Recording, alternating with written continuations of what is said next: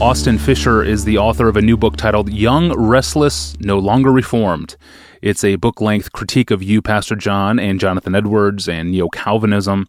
And on his blog recently, Kevin DeYoung has written a fairly lengthy review, so there's no need to do an in depth review of the book here. But there is something in the book, a, a, specific critique of you that I want you to address here on Ask Pastor John. And it, it comes on page 58 of his book, where Fisher says your emphasis on God's glory negates a proper emphasis on God's love. He says that you've made God into a needy glory monger trying to suck praise out of us. And this, he says, has shrouded the beauty of God's self giving, his love to us.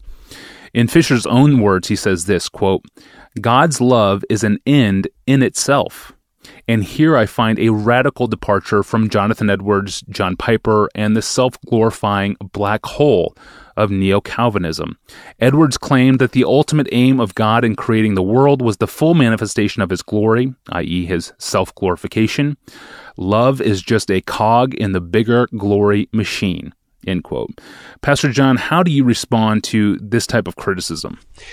Well, first of all, Tony, th- thanks for the question. This, this, I, I, I, am reading the book. I have it here in front of me. I don't know that I'll read the whole thing, and people will see why I might not finish it before I'm done here. But um, let me start with that phrase: the self-glorifying black hole of of the the new Calvinism, which which I suppose I would represent, even though I'm an old guy. The, that phrase, self-glorifying black hole, implies that God is like a cosmic vacuum cleaner, I suppose, um, with endless need.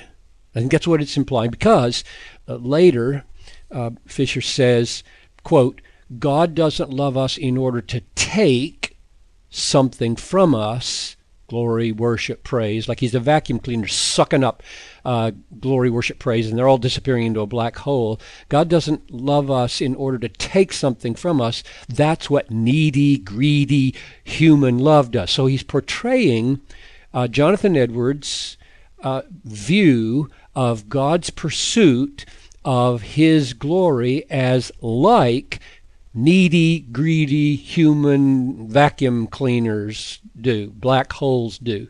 Now, Tony, that is absolutely an appalling misrepresentation of Jonathan Edwards. I mean, he should be ashamed uh, of that. To, to give the impression that Edwards' massive vision of the end for which God created the world teaches that God as needy or taking like a greedy human is, is either ignorance on his part or deceitful. Uh, over and over, Edwards stresses that God's self glorification and self communication are one. Here's a, here's a couple of quotes. Um, I just I just read these recently from a sermon that was published in the Yale edition. God's end, this is Edwards, God's end in the creation of the world consists in these two things to communicate Himself and to glorify Himself. God created the world to communicate Himself, not to receive anything. Okay, that's that's the way Edwards talks. Here's here's another one.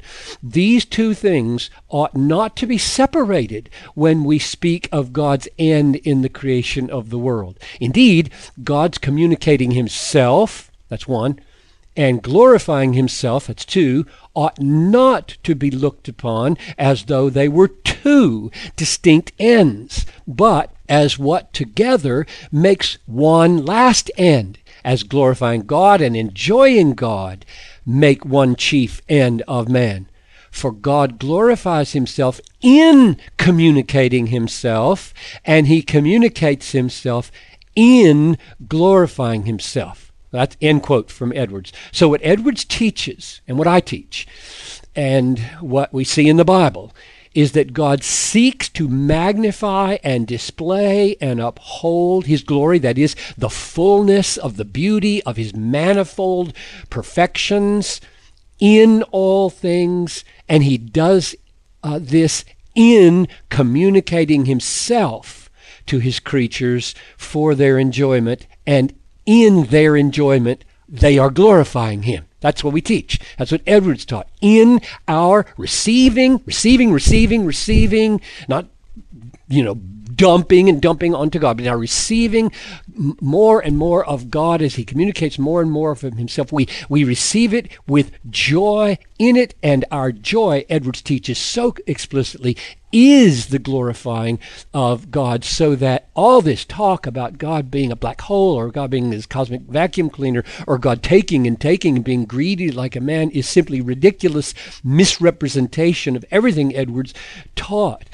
We glorify God precisely by receiving. I, I, just read this morning Psalm 50, where God gets on the case of his people by making sacrifices because he says, I don't eat the meat of of, of bulls or drink the blood of goats. I own the cattle on a thousand hills. Call upon me in the day of trouble. I will deliver you and you will glorify me. That's exactly what Edwards is saying. God gets glory. You will glorify me when I meet your needs, not you you meet my needs. So to this representation of, of a black hole thing is really um, an unworthy kind of misrepresentation. But but here's here's another problem, probably a, a deeper problem, a methodological problem.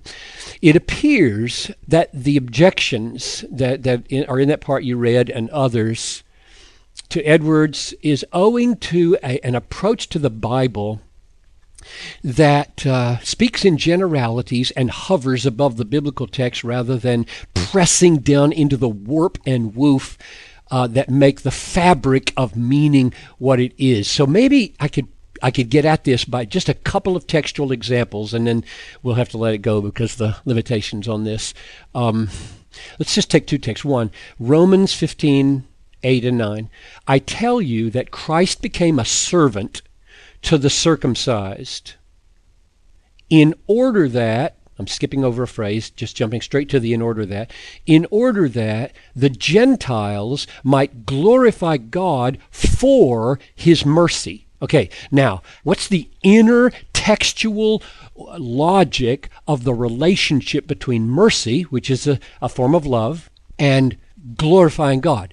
And the answer is He sent Christ to serve us, and in serving us, He showed us mercy, and in showing us mercy, He does it, quote, in order that we might glorify God for His mercy. Now, to, to argue against the fact that God loves us in order to be glorified for his loving us is clearly contrary to this text. And that's the kind of thing I hear. Those generalized statements that love is an end of itself, is an end in itself, and therefore cannot be performed by God as a means for Himself to be glorified. That's contrary, the opposite of what that text says. Even though I would go back and say the glory that God gets is precisely in our enjoying the love that He shows us. It's not like they're two separate things. Um, here's a, here's a second text, last one. Um, this is Romans 9 22 to 23. What if God, desiring to show His wrath, desiring to show His wrath, and to make known His power, has endured with much patience the vessels prepared for destruction in order to make known the riches of his glory for the vessels of mercy which he has prepared beforehand for glory. Now, God's wrath and God's power are in this text, and he is desiring to show them. And he's doing it in order to make known the riches of his glory on vessels of mercy. In other words, in order to display more fully and enhance our experience more deeply of his arriving mercy. So, mercy and love are the end or goal of God's holy wrath and just wrath on some. It's a means of maximizing the glory of undeserved mercy to others. So, when Miroslav Volf says, we don't have to give up on the idea that God seeks God's own glory. We just need to say that God's glory, which is God's very being, is God's love.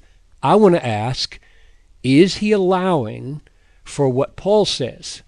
That God not only shows love, but wrath. And in such a way, he shows wrath in such a way that it, it's more loving to show wrath so that the vessels of mercy experience their mercy more deeply. Does he does he get into the warp and woof of the logic of the apostolic word enough to stop talking in just mere generalities about uh, God's love being his being a giver, which would leave you thinking, well, I guess there's no place for hell then. Well, there is, and hell or wrath or power behind wrath are, Paul says, in order to make known the riches of his glory to the vessels of mercy. So, m- my concluding point there methodologically is to simply say, let's get down into the threads of the texts and see how they are woven together to make yeah. the meaning of the Bible. That's very rich, Pastor John. Thank you. And one book that gets to the heart of God's love and glory is a book by Jonathan Edwards and by you, Pastor John. It's titled God's Passion for His Glory, which includes the full text of Edwards' foundational book, The End for Which God Created the World. Pastor John, you wrote the first 100 pages, and then Jonathan Edwards wrote the last 150 pages, in a sense. It's not an easy book to read, but it is essential if you want to look into these themes with greater depth, and you'll find almost 400 mentions of love in the book, showing just how important love is for understanding the ultimate purpose behind God's act of creation. And because we have such faithful donors supporting the ministry, you can download the entire book free of charge at desiringgod.org. Click on books and then look for the title, God's Passion for His Glory. We will return Monday. Until then, I'm your host, Tony Reinke. Have a great weekend.